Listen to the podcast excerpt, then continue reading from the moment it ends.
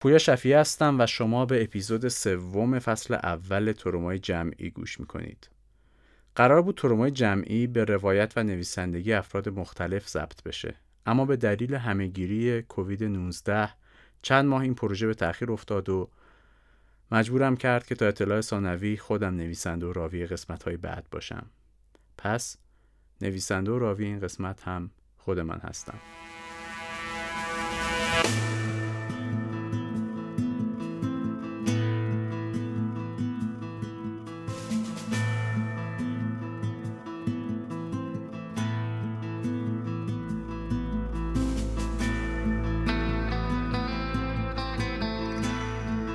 1377 1998 و 99 میلادی. سالی برای پاک کردن صورت مسئله.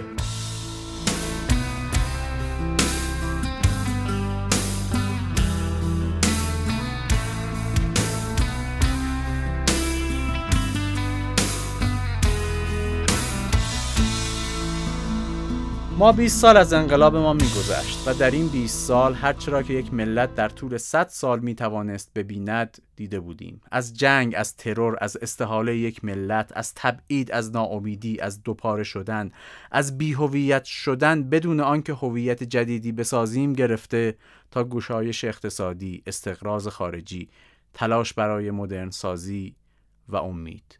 آن موقع که هنوز ماهواره و اینترنت نیامده بود و هنوز برنامه های سال نو با احسان علی خانی و مجری های دلغک معاب داخل کشور با چاشنی سلبریتی های کمبلد باب نشده بود برنامه هایی به مراتب بیهویت تر، مبتزل تر و دنبالی تر در لس آنجلس برای ما برای ما ملت همیشه در صحنه آماده می‌شد. دو شوی تلویزیونی تنین و تپش یا به قولی شوی تلویزیونی ملی ایران در آن سالها به صورت فیزیکی و بر روی نوار VHS در اسفند ماه به ایران وارد می شد. آن وقت میماند کار دوستان در خانه و مغازه های به اصطلاح ویدیو کلوب تا آن را کپی کنند و به دست اهلش برسانند. در هر کپی مقدار زیادی از کیفیت تصویر و صدا کم می‌شد تا به نفر بعد برسد. آنهایی که زودتر این نوارهای ویدیو را در خانه داشتند قاعدتا امروزی تر بودند. این شو اول به تهران می رسید و بعد توسط دانشجویانی که برای تعطیلات عید به شهر خود می رفتند در تمام ایران پخش می شد. این یادگار تصویری ملغمه بود از خوانندگان پای ثابت مثل اندی، معین، مرتزا، لیلا فروهر و شهرام شبپره که احتمالا آن روزها در لس آنجلس زندگی می کردند و همیشه روابط خوبی با تلویزیون های ایرانی داشتند به علاوه خوانندگان بزرگی که بعضا برای یک سال افتخار می‌دادند و در آن برنامه اجرا می کردند. گاهی هم عدهای خواننده جوان از خلع هنر و هنرمند استفاده می کردند و یکی دو سالی در عرصه می تازاندند. این قماش خوانندگان در آن سال کسانی بودند مثل تارا، مهرداد آسمانی و گروه دخترکش بویز.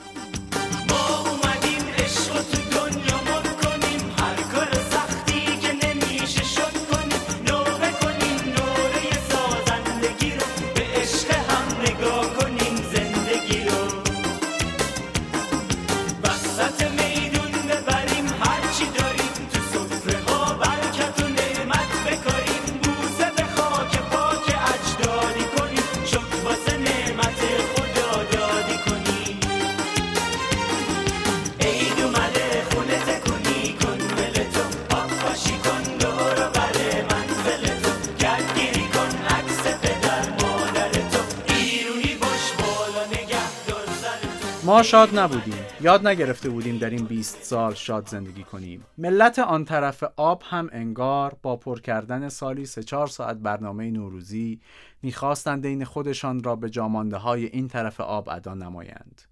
قافر از اینکه فقط صورت مسئله را پاک می نمودند. برای مایی که یاد نگرفته بودیم شاد باشیم برای ما که تلویزیون ایران یادآور جنگ و تبلیغ ایدئولوژی و ماتم بود نسل جدید جنگ های تنز تلویزیونی غیر قابل باور بود. استاندارد ما شوخی های حال به همزن جنگ هفته در جمعه های دلگیر دهه شست بود. اما نسل جدید بازیگران کمدی با سردمداری مهران مدیری که از ساعت خوش در سال 73 و 74 شروع شده بود با جنگ نوروزی 77 به اول این سال رسید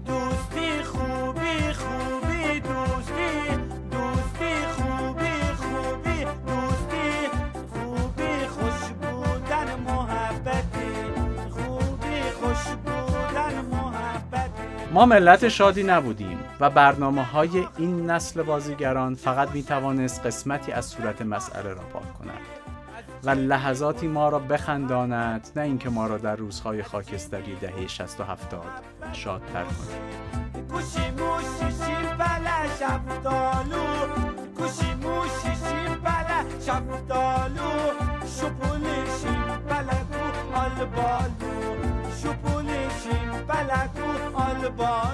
در ابتدای دهه 60 تلویزیون چیز شادی نبود. سرگرم کننده هم نبود. تا اینکه در اواخر آن دهه سریال سالهای دور از خانه و یا اوشین آمد.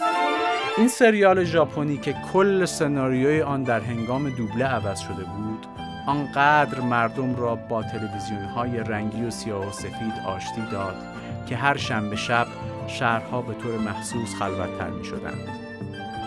اوشین بعد از عمری جنگ و فقر و فلاکت تلاش می کرد که آیندهی بهتر بسازد. و این برای ما به معنی آن بود که ما هم می توانیم آیندهی بهتر داشته باشیم مثل ژاپن پس از جنگ. اما به قول نیچه امید پلیدترین پلیدی آن دوران بود. چون به عذاب انسان تداوم می بخشید ملت، دولت، هنرمندان اینور آبی و آن طرف آبی میکوشیدند که به جای اصلاح و تغییر صورت مسئله را پاک کنند.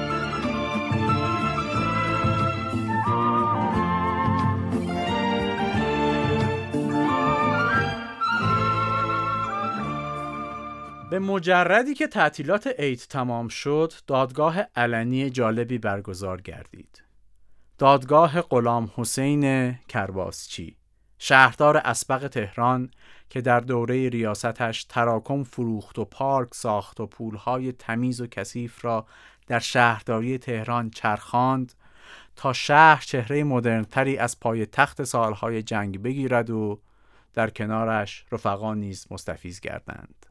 قاضی و دادستان آن روز غلام حسین محسنی اژه‌ای بود. انگار پخش مستقیم آن دادگاه که جنگ قدرت رقبای دیروز و رفقای امروز بود می‌خواست به ملت همیشه در صحنه بفهماند که تمام مشکلات و بدبختی ها نه ناظر به کل حکومت بلکه به بخش کوچکی از مدیران نظام است. این هم نوعی پاک کردن صورت مسئله بود. پری روز اینجا توی دادگاه بود که من دیدم بعد از 20 سال خدمت برای نظام خیلی برای من گران تمام شد. من هیچ وقت در زندان شاه گریه نکردم. ولی در این یازده شبی که من در زندان جمهوری اسلامی بودم خیلی گریه کردم. به خاطر اینکه نمی توانستم تنفر داشته باشم از نظامی که عمرم رو روش گذاشتم. و اونجا به یاد جمله امام افتادم.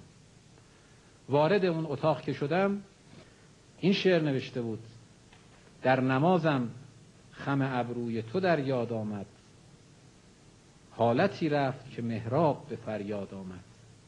و اونی که درشتر نوشته بود و برای من که وارد شدم خیلی جالب بود این جمله این شعر دوم بود. ای عروس هنر از بخت شکایت من ما.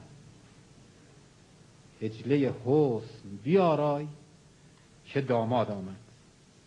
این شعر و یادآوری کلام امام که گفت هرچه برای مؤمن پیش بیاد براش خیره بنده رو وامی داره که اینجا عرض کنم بعد از 28 ساعت اذیت کردن شما که اون بحث جریمه بود.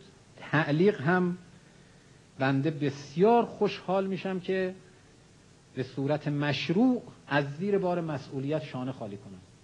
سیاست سیاست ورزی کم کم خود را از پستوهای ایدئولوژیک بیرون می‌کشید. وقت توزیع قناعم بود. قرار بود سید محمد خاتمی رئیس جمهور اصلاح طلب وقت برای اولین بار به سازمان ملل برود و کشورهای جهان برای نخستین بار چهره دیگری را از ایران ببینند. نظریه گفتگوی تمدنها که آن سال خاتمی در صحن عمومی سازمان ملل مطرح کرد دقیقا آنتیتز نظریه برخورد تمدنهای ساموئل هانتینگتون بود. جایی که اقوام به قول او منظورم ساموئل هانتینگتونه تمدن ساز و تمدن پذیر و تمدن گریز به هم می رسیدند و جنگ چیزی محتمل تر از همیشه بود. مستاق نظریه او جنگ هایی بود که در بالکان، خاورمیانه، افغانستان و کشمیر در دهه 90 میلادی شکل گرفته بود. اما خاتمی با آن ژست انتلکت امامه به سر چیز جدیدی می گفت. چیزی که اگرچه آن سالها بسیار سر و صدا به پا کرد و حتی یک روز به نام آن نامگذاری شده بود اما در آخر اول از یادها پاک شد و بعد از روی صفحه تقویم ها. این نظریه ای که مثلا با هم اختلاف دارین منافعتون در تضاده اصلا یه جور دیگه با هم دیگه فکر می‌کنین چرا جنگ می‌کنین؟ بشین با هم دیگه گفتگو کنین. چرا دعوا می‌کنین؟ ایجاد و استمرار سازمان ملل متحد را می‌توان شاهدی بر حرکت تکاملی جهان و جامعه بشری تلقی نمود. این که در زمان ما نیاز به کوشش و بحث زیاد نیست تا همگان بپذیرند که به جای جنگ و خونریزی و کشتار می‌توان و باید با یکدیگر گفتگو کرد چندان آسان به دست نیامده است. به نام جمهوری اسلامی ایران پیشنهاد می کنم که به عنوان گام اول سال 2001 از سوی سازمان ملل سال گفتگوی تمدنها نامیده شود. اما قبل از آنکه خاتمی بخواهد صورت مسئله را پاک کند صورت مسائل سیاسی در جای دیگری پاک شده بود. در ورزش در فوتبال و در جام جهانی 1998 فرانسه در استادیوم ژرلان شهر لیون. فوتبال این ورزش همیشه آمیخته با سیاست این جادویی که میلیاردها نفر را پای تلویزیون می نشاند بازی اشکا و لبخندها بازی تصویه حساب بازی گردش های مالی بالا بازی طرفداران دو آتش تا پای مرگ و بازی سیاست.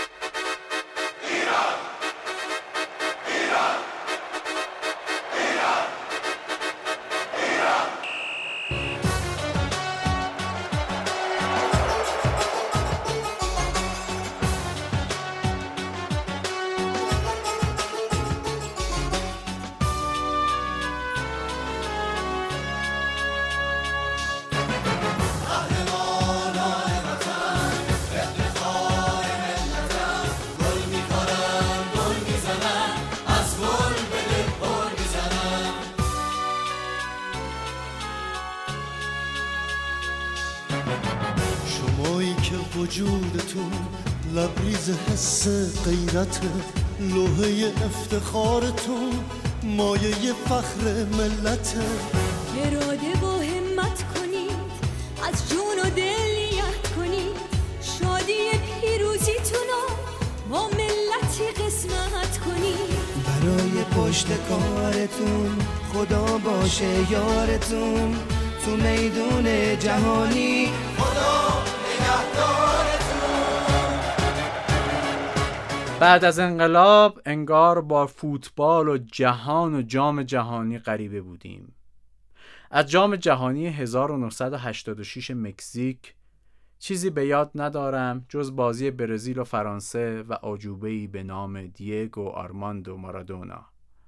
اگرچه ایران تا سال 98 به جام جهانی نرفت اما جام جهانی و پخش مستقیم آن از سال 1990 یا 1369 به ایران آمد با پخش مستقیم در تلویزیون قبل از اینکه در سال 72 شبکه سوم صدا و سیما راه بیفتد و فوتبال های بیشتر لیگ های اروپایی را مستقیم و غیر قانونی ببینیم جام جهانی 1990 آن جام خاطر انگیز از ایتالیا به خانه هایمان می آمد.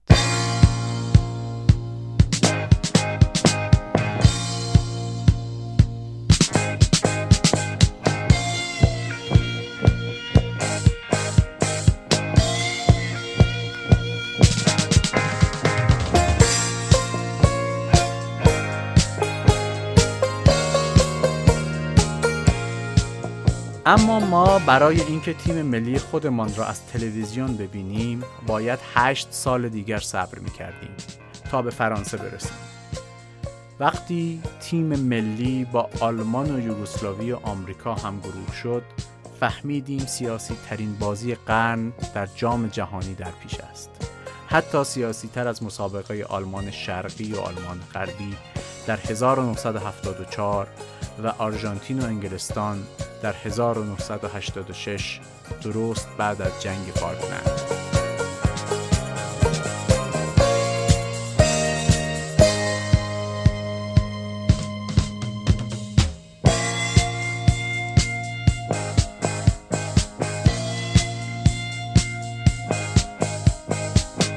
وقتی اول بازی تیم های ایران و آمریکا عکس یادگاری دست جمعی گرفتند فهمیدیم جنگ بیشتر از آنکه در داخل زمین باشد در دست دیگران است در بیرون. همانطور که جنگ هشت ساله بود.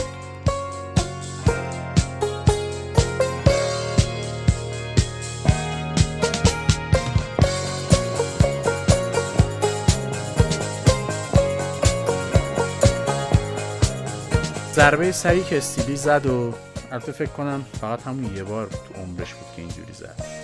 و فرار مهدوی کیا و گل دوم از کنار دست کیسی کلر دروازه‌بان آمریکایی. بازی که تمام شد انگار جام جهانی برای ما هم تمام شد. آمده بودیم که آمریکا را ببریم تا مردم بیرون بریزند تا رهبران پیام افتخار تلویزیونی بدهند. کاش کمی هم توجه میماند برای بازی آخر. با ضعیفترین آلمان تمام ادوار جام جهانی.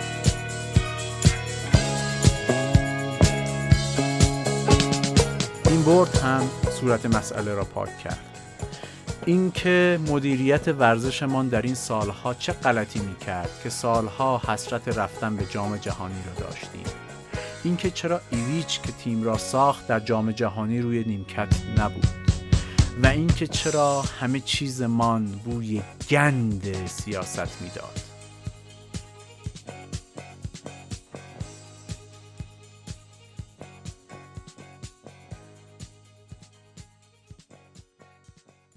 بوی گند سیاست در پاییز 77 بوی خون هم گرفت. بوی خنجر از پشت. به کسانی که به جای خنجر قلم داشتند. قتلهای زنجیره‌ای. قتلهایی که طی سالها با کشتن 70 تا 80 نفر از نویسندگان و کنشگران شروع شده بود در پاییز 77 به اوج رسید. وقتی که داریوش و پروانه فروهر سلاخی شدند. دیگر صحنه قتل شبیه قتلهای شبیه سازی شده پوینده و مختاری نبود که صدایش در نیاید و تبدیل به بحران نشود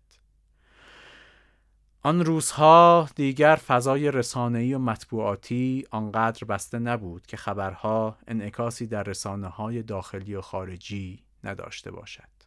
از انتصاب قتلها به سرویس های جاسوسی خارجی از یک سو و نیروهای حکومتی از سوی دیگر که بگذریم در آخر کمیته تحقیقی که محمد خاتمی برای آن تعیین کرده بود به جایی رسید به عدهای نیروی خودسر در وزارت اطلاعات واژه خودسر وارد ادبیات سیاسی ایران شد و خودسر خودسری آنچنان به جای تقبیح توسعه پیدا کرد که بسیاری نان و آبشان را از همین خودسری درآوردند.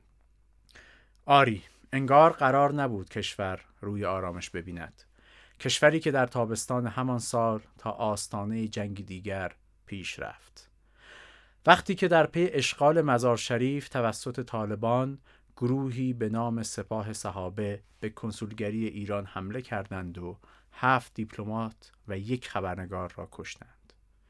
دویست و هزار نیرو در مرزهای افغانستان آرایش جنگی گرفته بودند تا اینکه کسی در پای تخت گفت افغانستان همیشه باطلاق بوده و هر کشوری که رفته توش نتونسته آبرومندانه از اون بیاد بیرون آری ملت ما یارای یک جنگ جدید نداشت آن هم با افغانستانی که مثل شخصیت براد پیت در فایت کلاب که همان سال اکران شد بیشتر از آن که با بقیه به جنگت با خودش می جنگید. برای چی رو می‌زدی زیر چونم چونه من نیست تیلر چونه ماست جالبه خب آخرش می‌خوای چیکار کنی؟ هم؟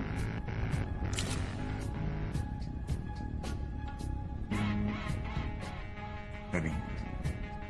من تو با هم. آشتی؟ تیلر ازت می‌خوام خوب به حرفم گوش بدی باشه چشمای من بازه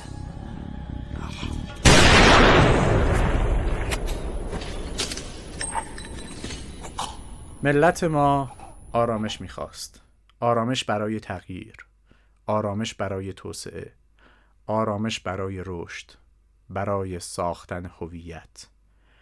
خدایی که مدتها بود برای مردم رنگ باخته بود این بار می‌خواست خودش را به پسر بچه نابینایی بنماید. رنگ خدا. می‌دونی چیه هیچکی منو دوست نداره. عزیزم منو دوست نداره. چون بینایی ندارم. همه می‌کنن دستم فرار کنم چشم داشتم رفتم مدرسه روستا معلم میگه خدا شما نابینه ها رو بیشتر دوست داره. چون نمی‌بینید. ولی من گفتم اگر ما رو دوست داشت. نابینا نمی‌کرد تا اونو نبینیم. ولی اون گفت خدا دیدنی نیست. همه جا هست. شما می‌تونید اونو حس کنید شما می‌تونید با دستاتون ببینید خدا من همه جا رو می‌کردم. تو بالاخره گردی دستم به خدا بخورم همه چیز رو بهش بگم. حتی هر چی توی اما برای من من 17 ساله سال 77 بوی جنگ و سیاست نداشت. بوهای تازه داشت. بوی بلوغ بوی درآوردن سری در سرها. بوی باران که بعد از سالها به خاک خشک باریده بود. آری بوی باران بوی بارون بوی بارون صدای بارون مثل صدای بارون علیرضا عصار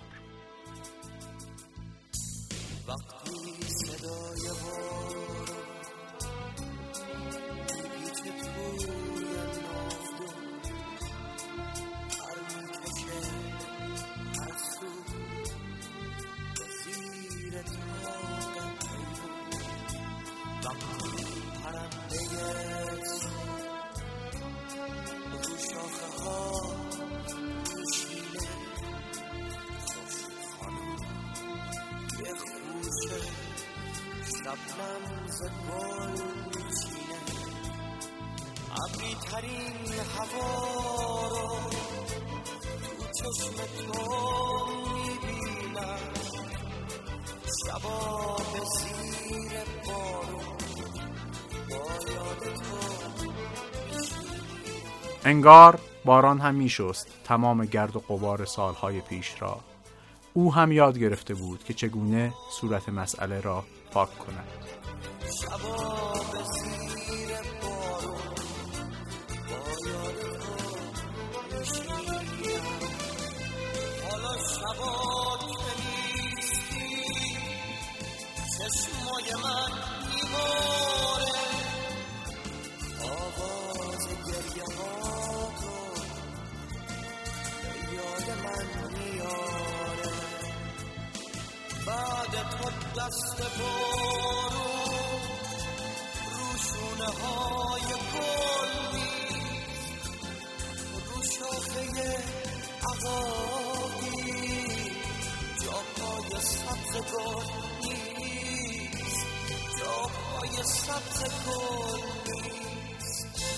اما برای من صورت مسئله ها در حل مسئله های ریاضی و هندسه بود.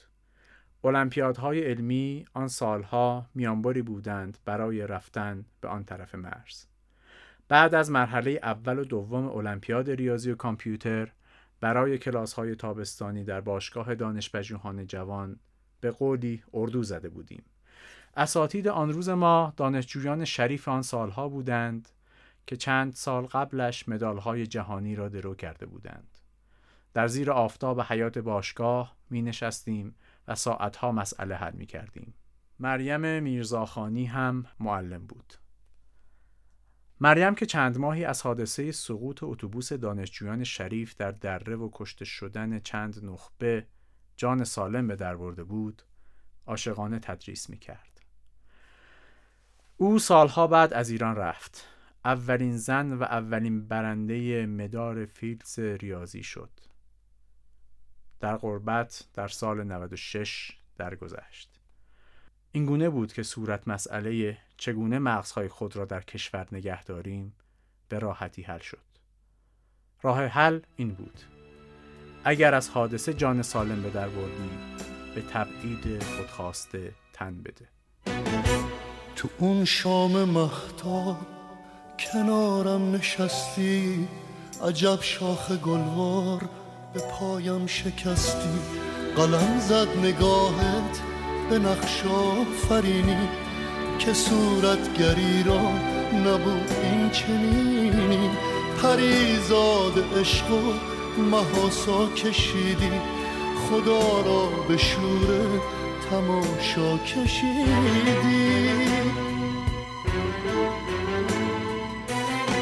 تو دونسته بودی چه خوش باورم من؟ شکفتی و گفتی ازش پرپرم من. تا گفتم کی هستی؟ تو گفتی یه بیتاب. تا گفتم دلت کو؟ تو گفتی که دریا.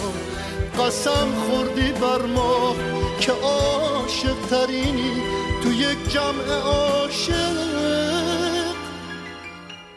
صادق ترینی همون لحظه ابری رخ ماه آشفت به خود گفتم ای وای مبادا دروغ گفت تکنولوژی در کنار ما به سرعت پیش می‌رفت. وبلاگ و وبلاگ نویسی در همان سال 98 آغاز شد و انحصار رسانه را از دست رسانه های جریان اصلی درآورد و به هر کس تریبونی داد. تریبونی که اگرچه در ده سال بعد آن به دست کسانی افتاده بود که حرفی برای گفتن داشتند در 20 سال بعدش بازیچه عده‌ای روانپریش و بیکار شد. اولین ویروس کامپیوتری در سطح جهانی به نام CIH یا چرنوبیل مفهوم جدیدی در ارتباطات را به وجود آورد. PayPal همان سال سرویس پرداخت آنلاین را شروع کرد و گوگل در همان سال اولین کارمندش را استخدام نمود. سهم ما از این دنیای تکنولوژی عوض کردن فایل های صوتی فیفا 98 بود با صدای عادل فردوسی پور و جواد خیابانی. بازی که در آن کل بازیکنان تیم ملی سیبیلو بودند و باعث می شد دگمه های A, S و D کیبورد ما کمرنگتر از بقیه دگمه ها باشند. تکنولوژی به ما با دیجیتال کردن لذت های آنالوگ می رسید. دیجیتالی کردن، تبدیل لذت های آنالوگ، لذت های به هم پیوسته به لذت های دیجیتال از هم گسسته و صفر و یک. آن روز اگر دیجیتالی شدن یک پیروزی بزرگ به حساب می آمد برای نسل لذتگرای دهه های بعد قطعا یک شکست بود برای خواب معصومانه عشق کمک کن بستری از گل بسازیم. برای کوچه شب هنگام وحشت کمک کن با تن هم پل بسازیم. کمک کن سایبونی از ترانه برای خواب ابریشم بسازیم. کمک کن با کلام عاشقانه برای زخم شب مرهم بسازیم بزار قسمت کنیم تنهاییمونو میونه سفره شب تو با من.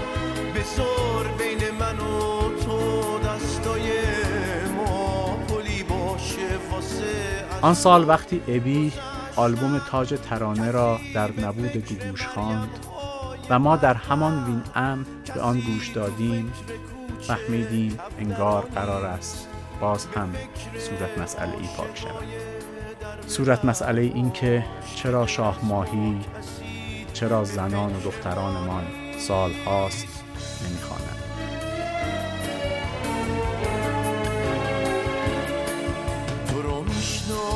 می‌شناسم ای شبگرد عاشق. تو با اسم شب من آشنایی. از اندوه تو و چشم تو پیداست که از ایل و تبار